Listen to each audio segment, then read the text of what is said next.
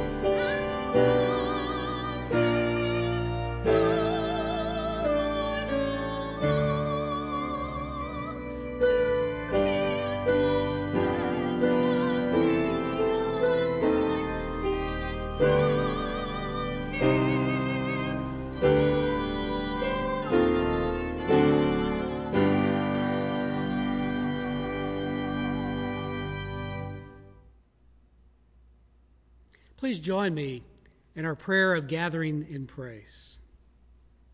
Lord, bring your blessings upon us. We've now been at this quarantine isolation for some time, and it's starting to grow weary on our hearts and minds, our nerves. And so we need to draw upon your faith now. And especially, we need to do so because we are called to be your witnesses. We, we have the opportunity now to show forth the faith that you have instilled in us, to show the rest of the world that uh, patience and endurance is something that your Spirit can grant to all of us. Help us to model that in all that we do, to take seriously the things that we need to pay attention to to keep everyone safe. May we return anger with love. May we know that we serve a risen Savior who suffered greatly for us. And our ancestors in the faith, like Paul we're talking about today, endured so much in order to share that love to everybody, to spread it through the world. So now is our opportunity to shine. This is our chance to be your people. Instill that in our hearts and minds on this day through Christ, who is our Lord and Savior. Amen.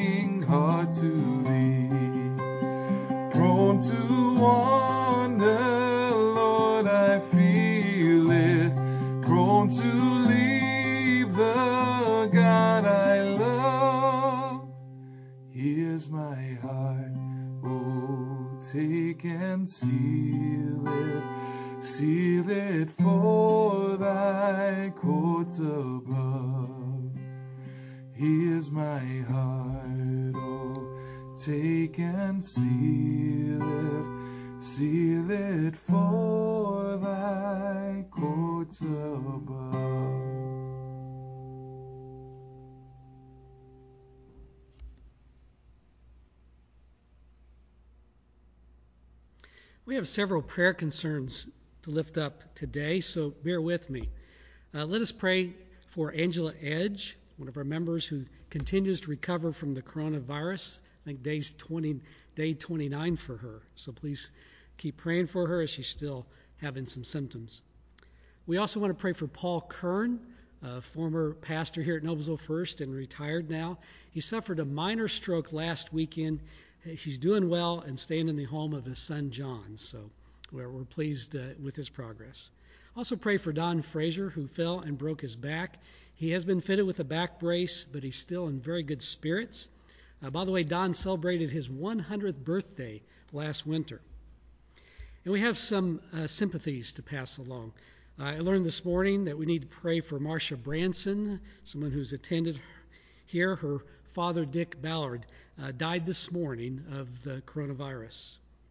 Also, pray for the family of Andrew Siebert, who passed away last Sunday at the age of 31. Andrew is the nephew of Virginia, Virginia Gamble. And pray for the family of Foster Alman, who's Jennifer Barker's grandfather, and also for the family of Fred Allgood, who's Shelley Markham's father. Now, we're going to show you a, a short video. Uh, we thought uh, this is the season for prom and many other activities. And today, as we're focusing somewhat on our students, we thought it'd be good to uh, invite them to share pictures of the things they're missing out this spring, things that they love to do and can't do because of this crisis. So, as you watch this video, I hope that you'll think of a student that you know of, or one of these pictured, and start praying for them because grief comes in all forms, and they're certainly experiencing grief and loss of what they'll miss out on at this critical time, significant time in their life.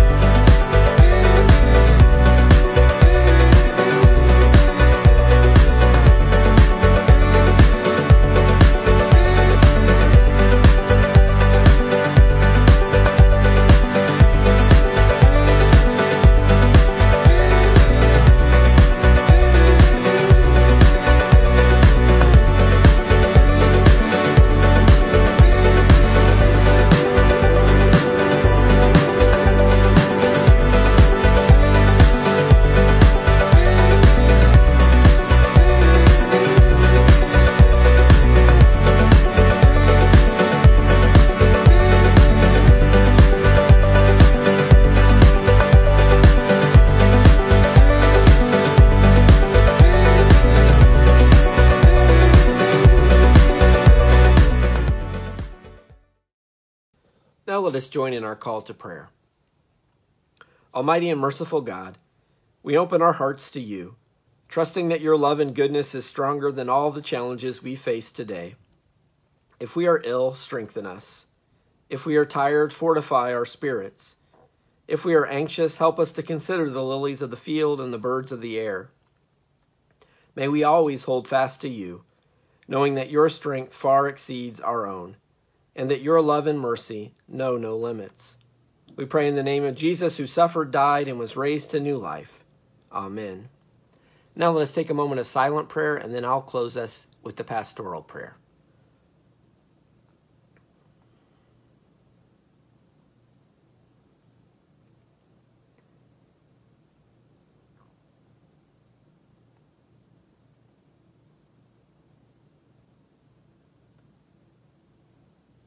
Gracious and holy God, we thank you for this day and for the opportunity to worship you together apart as members of the body of Christ.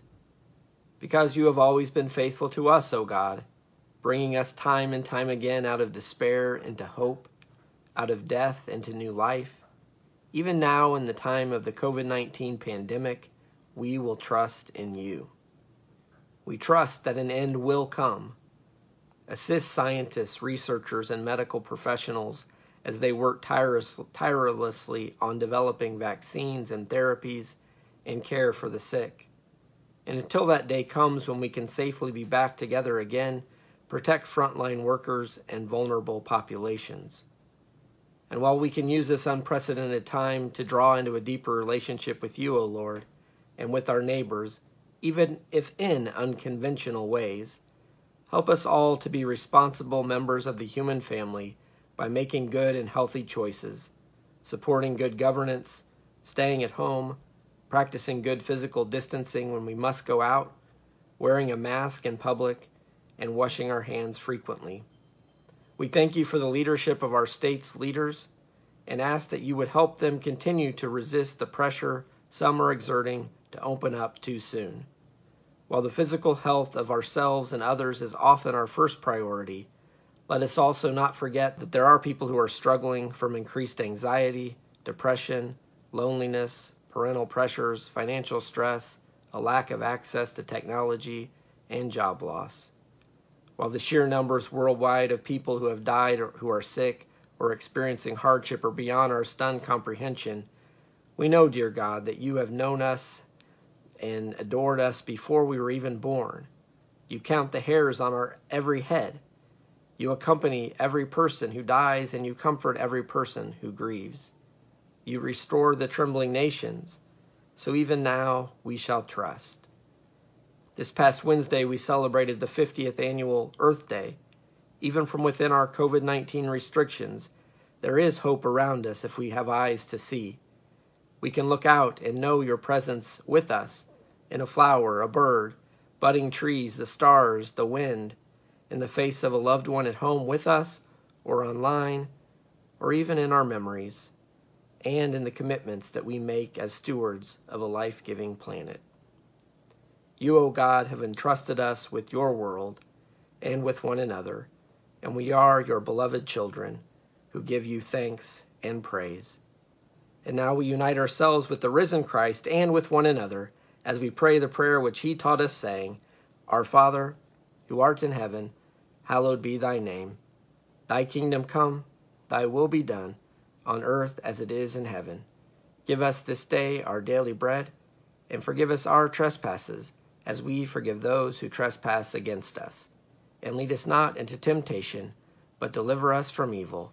For thine is the kingdom, and the power, and the glory forever. Amen. Okay, parents, this is your two minute warning to go get your kids because in a short while, Janelle Hadley's got a children's message for them. A few announcements to lift up to your attention today. First of all, don't forget the Zoom Q&A right after this service with Kristen Boyce, who's a certified counselor and owner of Pathways to Healing counseling service here in Noblesville. Tom Shriver McGreevy and Janelle Hadley are going to host this conversation. It's an open ended conversation, so join in. You'll find that link on the front page of the website. It's the same link that was used before the service with the Zoom gathering we had for fellowship. I hope that you noticed the flowers before me and behind me. Uh, these all came from the Teeter Farm. Uh, don't they look great? And they're here to remind us that now the sale is on. The website is up, so you can go to teeterorganicfarm.com and you'll find pictures of all the plants and flowers and bedding plants that are available for you to order now. Uh, one little quirk that I've been told by Pastor Aaron is that when you order, you'll pick the, the item you want, but you don't give the quantity until you go to the checkout, to the shopping cart. So just keep that in mind when you're making that order. Please know that you'll be able to do safe pickup. Contactless plan is already in place. This you can pick those up on May 9th, Saturday May 9th, and Sunday May 10th. Also, there will be some delivery options available for Noblesville and Cicero for any orders over $100. There's just a $10 fee to do that. Monday night, we're excited about Sunshine Friends. They'll be gathering by Zoom as well. It's been almost two months since they've gathered together, so we're excited that they'll have this opportunity. Volunteers, I know we need to come too, because they'll be looking forward to seeing you as well. And thank you for all those who have been continuing to share the hymns for hope, hashtag hymns for hope.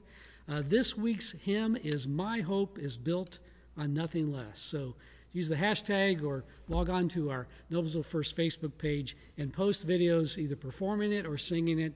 We'd love to have you, and if it works out, we'll try to put it together for this Sunday live stream. Also, uh, we're seeking um, questions. On May 17th and 24th, we're going to do a little short series called God and the Coronavirus, and we want your questions about what does this raise? What, what does this make you think about God? I know I've been reading, hearing about some pretty bad theology out there by some pastors, and we'll share our biblically based answers as best we can to whatever questions you have that this is raising for you. And then finally, I want to lift up that the one on one is now being offered not just uh, in writing each week by email, but we're now doing a Facebook Live event at 4 o'clock on Thursdays. I'll be there. I'll share what I've written with you, and you can comment or you can ask questions, and then I can have a live kind of Q&A at that time to answer any questions that any of that brings up. There's a lot going on, so uh, we found this to feature be a nice, helpful one that people have appreciated. At this time, let's hear Janelle's message to the children. Good morning, everyone. While lately I've been able to spend some time with middle school and high school students on Zoom calls, I miss seeing your faces on Sunday mornings at Orange Express, and I hope you're all doing well. Like your families, our family has been working puzzles and trying to get outside when the weather's nice and playing board games. And one of the games that we play at our house is the Game of Life Despicable Me version. This game comes complete with minions and bunches of bananas that you collect while you're on your path of life. And every once in a while you come to a spot where you have to take, oh, an unexpected turn. And you might find out that you missed a recital, or you got lost and you have to change directions, or you maybe even get sucked up by an ice cream truck. Totally unexpected. Right now, I feel like that's how our lives might feel that we've taken an unexpected turn. You don't get to go to school right now, you don't get to play baseball, or you maybe you don't get to go to a dance class, see your best friend, or maybe not even your grandparents, which can be really hard. But I want to let you know that our Bible verse today gives us, even at your young age, a way that we can make a difference for somebody else, even in this unexpected time. And our verse comes from the book of Colossians, chapter 3, verse 12. And it says, Therefore, as God's chosen people, holy and dearly loved, and you are dearly loved by God, clothe yourselves with compassion, kindness, humility, gentleness, and patience. I want to challenge you today to see if you can figure out a way to practice some of those things just a little bit extra today. Whether it's being kind, like maybe writing a word of encouragement in chalk on your driveway, or writing a note to your grandparents and drawing them a picture. Grandparents love to get mail. Or being extra patient, like maybe playing the minion game with your little brother for the fifth time, even though you'd rather be doing something else. Each of you can make a difference today, even in this time of unexpected turns. And maybe it's even being a little extra patient with your parents while they're homeschooling you. So I hope that today you're encouraged that you can make a difference to somebody else and that God has given you all these tools that you can use. Will you pray with me? Dear Lord, thank you for giving these, these extra doses um, of kindness and patience and compassion and gentleness. And I just pray that you would help us all to use them today to make a difference to somebody else. We love you, Lord, and it's in your Son's name that we pray today. Amen. I hope you all have a great week, and I can't wait to see you in person soon. Take care. For our stewardship moment, we'd like to highlight the work of our Acts of Kindness team. They've been busy making phone calls to our congregation and to the community, and they've been making masks and distributed them to the Noblesville Police Department and church members. We are still taking donations of fabric, elastic, bias tape, and shoestrings to assist with this ongoing project. If you'd like to uh, donate, please contact Carol Miller. Special thanks to all who have been a part of this effort and for your faithful giving, which allows us to carry on this ministry in the midst of these difficult times. Before we now receive our morning offering, let's ask God's blessing upon it. God of truth and light, we offer you these gifts with humble hearts. We yearn to share your unmistakable presence with all people. While we often find temporary security in our possessions, remind us that true security comes from our relationship with you through your Son Jesus Christ. Strengthen and entrust us to be your faithful disciples.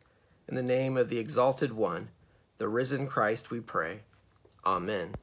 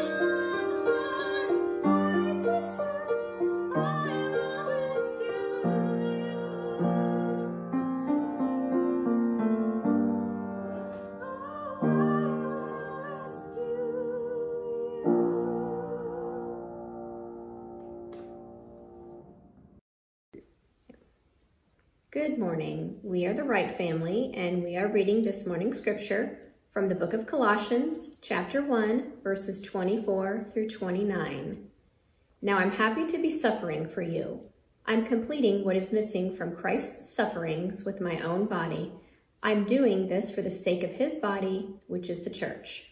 I became a servant of the church by God's commission, which was given to me for you, in order to complete God's word. I'm completing with a secret plan has been hidden for ages and generations, but which has now been revealed to his holy people.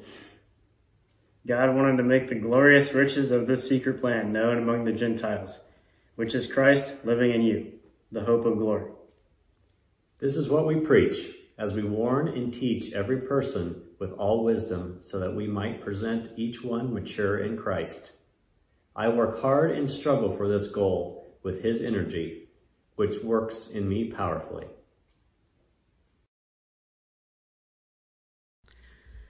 The faith verse is an opportunity for you to reflect, have some personal devotion this week. And the plan this week is to read the book of Colossians. It's only four chapters, so you can do it easily. But it'll help you capture a sense of what Paul was able to accomplish while he was in prison and wrote this letter to the church that was Colossae, in Colossae. Now, in case you missed last week's message on Philippians, let me give you a quick summary of Paul's own version of his uh, quarantine. Paul's arrested in Jerusalem and then spent two years in Herod's palace in Caesarea before being taken to Rome. He, he very quickly discovered that uh, he wasn't going to get a fair trial in Palestine, so he utilized his Roman citizenship to request an audience before the Caesar.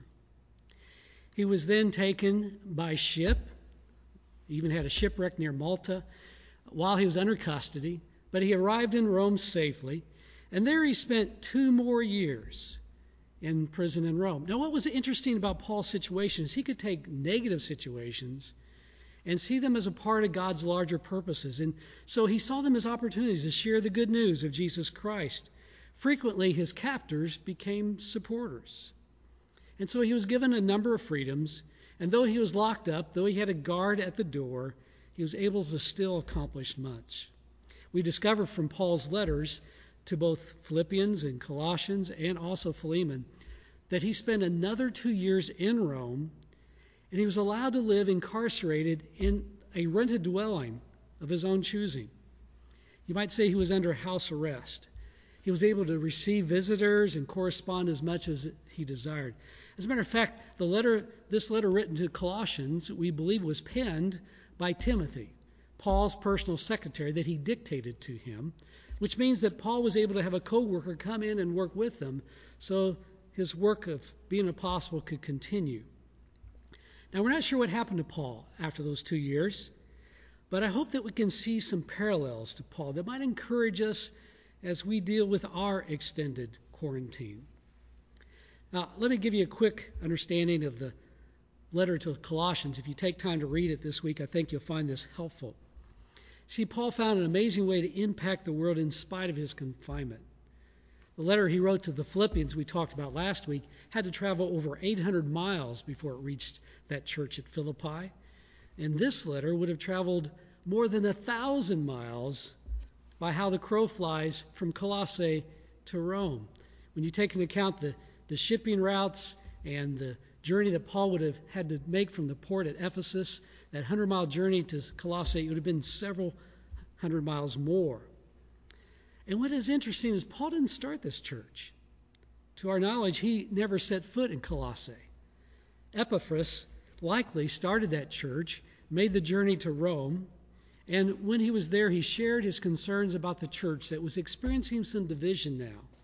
There's a group of Jewish Christian mystics who are trying to tell people that they had to follow the Jewish dietary laws and must follow the Jewish holidays. And we're requiring them to do some strange, mystical, spiritual practices. And so Paul uses these words, which were then delivered by Tychicus and a slave named Onesimus, that we're going to learn more about next week that uh, encourage the Colossians to understand how the work that God did in Jesus Christ is complete and thorough. It offers all that we need for salvation and transformation. The focus of our faith is always should be on what Christ accomplished, not our desire, our need to find favor with God. So Paul's words that he shared earlier in this first chapter of Colossians sets the tone for the rest of the book. I think it'll help you appreciate the tone of what Paul's trying to accomplish in this letter. Let me read. Because all the fullness of God was pleased to live in him, referring to Jesus, and he reconciled all things to himself through him, whether things on earth or in the heavens, he brought peace through the blood of his cross. So if you read the book of Colossians this week, keep that in mind. Now, what I want to focus on in this passage today is the purpose that Paul found in his own suffering. You've got to keep in mind, Paul's now 50, 60 years old. He's been in ministry all through the Roman Empire for over 20 years, and he's experienced many challenges. He's gained a lot of wisdom and spiritual maturity that we should listen to. From his previous letters, we know that Paul was imprisoned. Frequently, he was flogged severely. He received that Jewish punishment of 39 lashes five different times. He was beaten by rods, pelted by stones. He spent a full day and night on the open sea wondering if he'd ever be rescued. Paul knew all kinds of dangers, and he certainly understood what it meant to be hungry. He's lived long enough, though, that he can look back and see how he's been able to touch the lives of others because God's hand has been in his suffering. Those sufferings have become opportunities. And over and over again, God has utilized those to bring him to the right place at the right time to share the good news of Jesus Christ. And somehow, Paul, because he graciously accepted these circumstances, embraced them as opportunities, over and over, his faith was able to shine forth so that people saw in him something special, something that went beyond this world. Let's take a closer look at this passage that was read to us by the Wright family. Paul writes, Now I'm happy to be suffering for you. I'm completing what is missing from Christ's suffering with my own body. I'm doing this for the sake of his body, which is the church. So let's note a few things in that. First of all, see that Paul, even though he's in prison, he sees that suffering as an act of service for others. He says, I'm happy to be suffering for you. Paul is in prison because he was willing to speak a truth that was difficult to hear, hear in that polytheistic world. There is one God who cares about this world, the here and now. And God entered it in human form. And that was a strange message to be heard in a world that allowed you to believe and do almost anything. Second thing to point out, and it may have jumped out at you when you heard it, is how can anything be missing from what Christ did for us in the cross? I mean, Jesus made the ultimate sacrifice. He brings complete and lasting forgiveness. He unites us with God forever.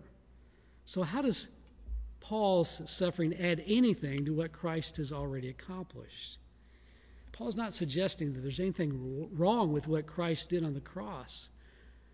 The only thing that is limiting there is that it was accomplished to one ethnic group in the world, in a very remote place in the world. To complete that suffering, that message needs to be taken throughout the world so that every race, every nation, every people can hear that good news.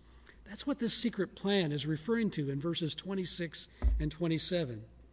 Paul says, I'm completing it with a secret plan that has been hidden for ages in generations, but which has now been revealed to his holy people. God wanted to make the glorious riches of his, this secret plan known among the Gentiles, the non Jewish people, which is Christ living in you, the hope of glory. This secret plan, or your translation might say mystery, is that God is now making himself available to all people. The Jewish people in Jesus' day thought that the Messiah was to come to make their nation great. But they didn't realize that God's ultimate plan was to take that secret plan, God's secret plan, to reconcile the entire world. I think Paul's also suggesting that if it wasn't for his sufferings, he may have never gone out into the rest of the world. It was his persecution that literally pushed him out from Palestine to take that message to other people, to other places in the world. If you read the book of Acts, you'll discover that based on the geography listed there, Paul would have traveled over 10,000 miles in his lifetime by ship or by foot, and mostly by foot. Paul believed his suffering, though it took him to several unexpected twists and turns in his life, had meaning. God's larger purpose was being served by his sufferings. He was able to bring the good news then to everyone. Now, I'm not suggesting that our quarantine existence compares to what Paul has endured. But I imagine many of us right now, we're looking for some meaning to this strange isolation that we've endured. Our suffering may be subtle, and when you compare our suffering to others in the world, it's probably best described that we have first world problems. A lot of us are still working and we're inconvenienced, while there are others who are experiencing true suffering. But even subtle suffering is real, and it's expressed in a lot of different ways. I don't know about you, but I'm starting to see some things that disturb me as I look around as we grow weary in this time of quarantine. I hate seeing people demonstrate against our government leaders who are having to make difficult decisions right now to keep everyone safe. I hate when I go out and I do notice that there's some people out there not taking this seriously, not wearing masks, not doing the stuff that helps make sure that we practice safe social distancing so that we can all be safe. It just makes me wonder what's going to happen when those restrictions start to be lifted. I mean, we now know that you can carry the virus before you have experienced any symptoms, which means that everyone is a threat. A few of us on our church staff took a workshop this week called Psychological First Aid. And in that training, we came across a graphic that I want you to take a good and careful look at. I think we can learn a few things from it. It's called The Emotional Phases of a Disaster. It's helpful because I think it explains where a lot of us are at in this pandemic. And note that you can be in different places at different times. One day you'll be in one spot, another day you'll feel another. But some of these behaviors recently, I think, are explained by this chart. One of the things it points out is that you know most disasters happen very quickly in one day or just a few days, whether you're talking about an earthquake or a tornado or hurricane or flooding. But a pandemic is something that keeps on going. We're still experiencing it, and there's still so much we don't know about it. The impact is still occurring. You know that heroic acts is something we've seen and experienced, some even in our own congregation. We certainly celebrate our frontline workers. And I've certainly felt like that we have been in a honeymoon phase here at the church as you've been so appreciative of every effort we tried to make to connect the congregation. But then when you look around and you see the political arguing and the unrest growing, we certainly are entering that disillusionment phase. We're starting to see that hard choices have to be made. We know we're not going to be able to just go back to the way the things were. We understand we're going to be creative in how, when we do come back together, we still practice safe social distancing to protect our most vulnerable populations. So now is the time to call upon our faith, to be that witness to our community. We need to embrace Paul's understanding of suffering as opportunity to glorify God and to serve others. We are not a disillusioned people. We are people filled with the hope of God. So we need to live more than ever knowing that God is with us in both the good and in the bad. We need to model those safe social practices, not just for our own health, but especially for those that are vulnerable in our society. We need to particularly be concerned about those working on the front lines. We need to make sure the resources are there for those who are unemployed and give what is necessary to those companies that are trying to keep people employed. I love the message I've seen in our own neighborhood and also around the town of Noblesville that says, We are in this together. Isn't that what Paul is trying to say in our scripture today? He said, I am happy to be suffering for you. And Paul didn't even know these people, he's never, ever met them. But they're a part of the body of Christ. and therefore he feels his suffering is beneficial to them.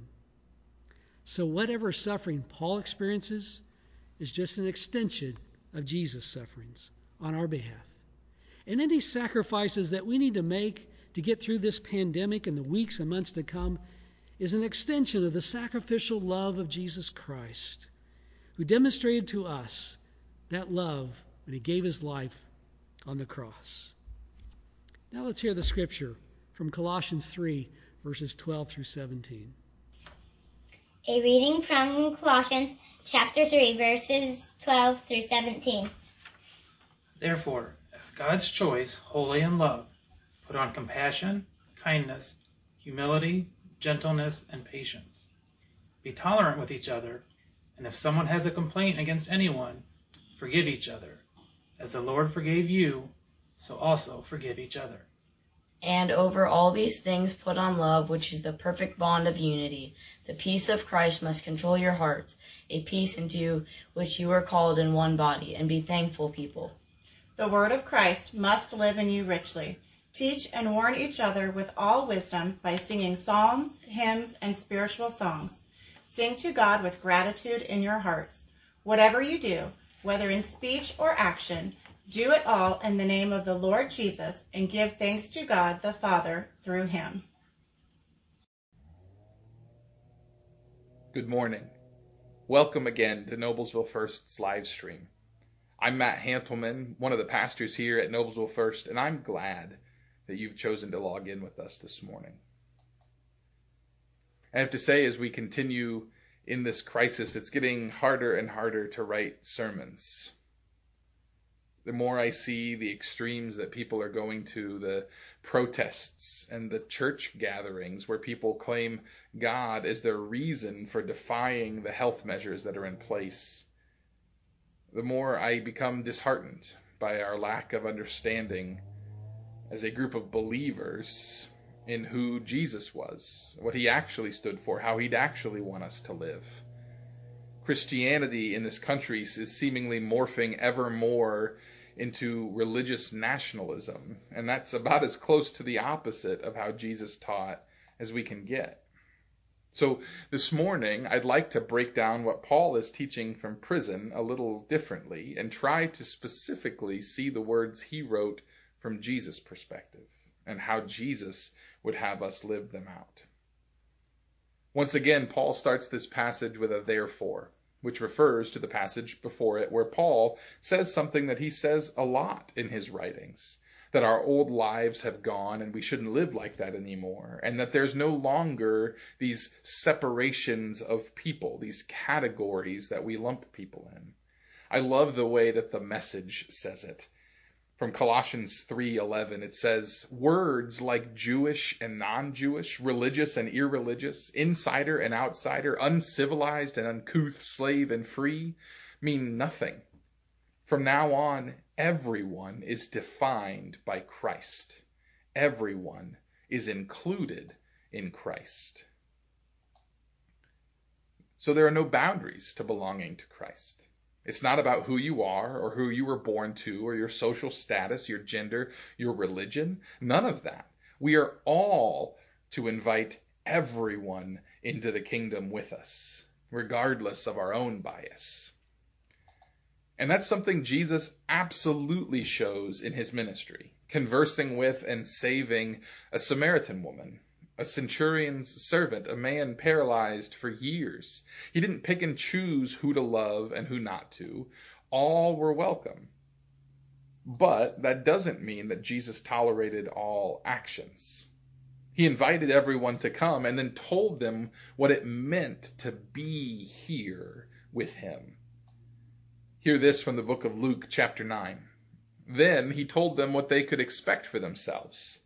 Anyone who intends to come with me has to let me lead. You're not in the driver's seat. I am.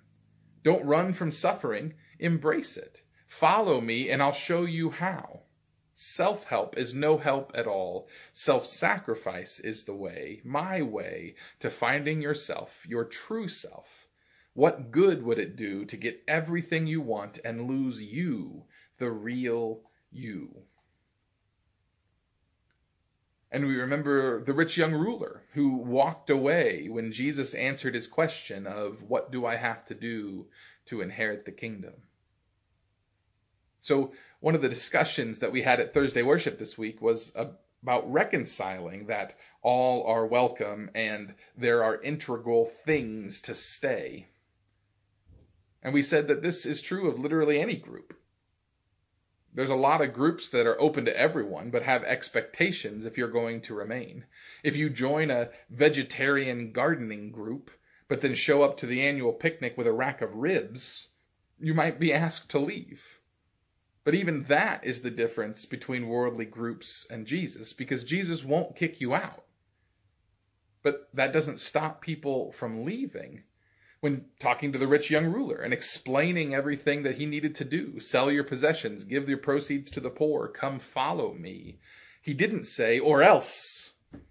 He didn't kick the man out for refusing, but the man heard what was necessary and chose to leave.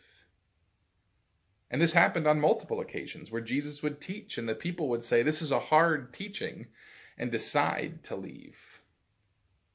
But Jesus didn't cast them out.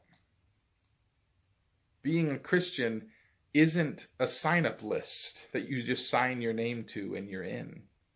Jesus wasn't trying to list out the to dos for people to follow. He was teaching a way of life. He wasn't giving the rules for what it means to be a member of a club he was saying, All are welcome, and here is what it means to be here.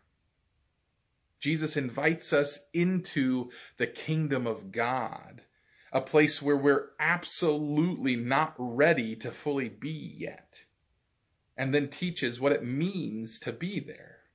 And sometimes, maybe a lot of times, it feels like being at a vegetarian picnic with barbecue sauce on your face because we're not ready yet. There's change that needs to occur in our lives. We don't have it figured out. But unlike that picnic, Jesus isn't going to ask you to leave. He's going to continue showing you what it means to be here. But that's not to say that Jesus didn't cast things out. During the last week of his life in the first three Gospels, he fashioned a whip out of cords and went into a temple and turned over tables and drove out merchants, calling it a den of robbers. But that seems to contrast with our scripture from today, where Paul says in verses, verse 13, Be tolerant with each other. And if someone has a complaint against anyone, forgive each other. As the Lord forgave you, so also forgive each other.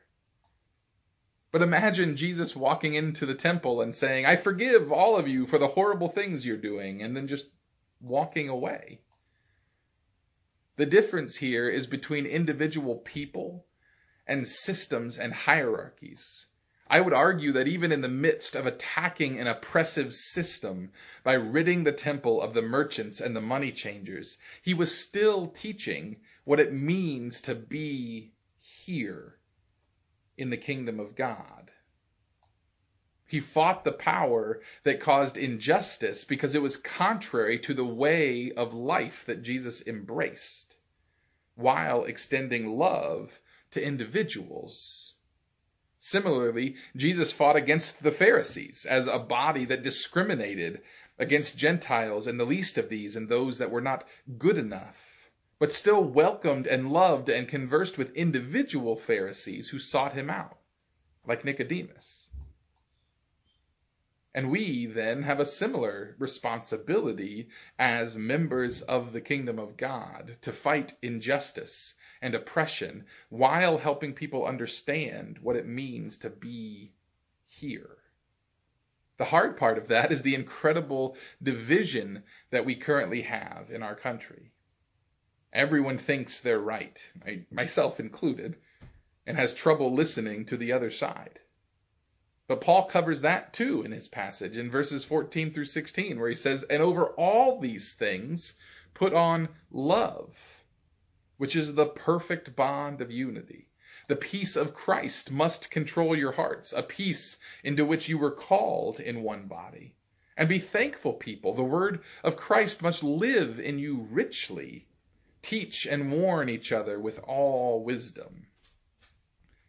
This is the true challenge of being a Christian, of being like Christ, because Christ managed in his human self to be both perfectly loving towards people and still be righteously angry towards systems of power and oppression. That is a next to impossible task for us today as tensions continue to rise and answers seem to come from too many conflicting directions. But it's places like this that things like the What Would Jesus Do movement spawn from. And it is truly ever more important to be asking ourselves that kind of question as, in, as we interact with others. Is this something Jesus would say? If Jesus were next to me and I said this or did this, would I expect a nod from him in agreement? But it, that too brings me back to part of the problem. And that is that too many people, again, myself included, believe that most of what we do is in line with what Jesus would want. And I'm sorry to say, for most of us, that's just not true. The passage from Luke that we read earlier in the NIV starts like this Whoever wants to be my disciple must deny themselves and take up their cross daily and follow me. How often do I truly deny myself? It's a hard thing. And personally, I'm not sure it's something you can actually accomplish on your own. But it is something that comes with being here in the kingdom of God. In my experience, the times in my life that I have most effectively denied myself and put on love and peace have been the times that I am most intimately connected with my community. And when I was writing this sermon, I originally wrote faith community. But then I realized that that's not actually true. It's never needed to be people who shared my beliefs specifically. In fact, I think it's possible that the times that I've been most in tune with following Christ's example of love are when I'm most deeply connected to people in my community of varying beliefs and backgrounds. Maybe that's because when I choose to only surround myself with people of my own faith, I subconsciously start to reject the idea that everyone is truly included in Christ. I reject that there is no longer Jew or Gentile because I've chosen to make a me and an us, which also creates a them. When I decide the best place for me is to be sectioned off in my own bubble, I reject the openness that Christ brought into the world. And whether I want to admit it or not, I am most like Christ when I'm connected to diverse community. That isn't to say that you shouldn't be a part of a faith community. This faith community is incredible and it is strong and it helps us grow, but I hope it also encourages us to go and build into our own communities where we live or where we work or where we exist and that we don't try to shelter those communities just into people who think like we think. Guys, this quarantine has been hard. I'm angry a lot. Seeing people endanger others out of their own selfish need to get a haircut or go golfing makes me mad. Seeing the chasm between the left and the right and the vitriol that they hurl at each other makes me sad. But Paul's reminder here to put on love and peace and teach and warn each other is a reminder that the only way that we make it through anything is together. There are tables that need to be flipped over. There are systems that create merchants and thieves that need to be driven out of the temple. That's, that's true. But I all but guarantee that none of us are ready to do that with an attitude like Christ's. Some are closer than others, but without first putting on the full love and peace of God and connecting with our communities to truly understand the needs and the folly, there's always going to be that bit of selfishness in the way that we act. The selfishness can be slowly chipped away if we work together with those of varied ideas and beliefs to bring God's kingdom here to help people understand what it means to be here. in a new way, a new kingdom. So I encourage you to reach out this week in love, not anger, to those you might disagree with. Reach up to God for love and peace, and then reach out. Build community with everyone. For words like Jewish and non Jewish, religious and irreligious, insider and outsider, uncivilized and uncouth, slave and free mean nothing. From now on, everyone is defined by Christ. Everyone is included in Christ. Amen. Thank you, Pastor Matt. Please remember that right after Cindy's postlude, go to the uh, website where you'll find the link to the Zoom Q&A that we're going to have with Kristen Boyce. It's going to be an excellent discussion as we talk about the coronavirus stress, quarantine stress in students. Um, so go to the website, you'll find that link there. This time, let us go forth with this benediction. May the peace of Christ be with you as we continue to be the body of Christ, physically separate, but spiritually connected. Amen.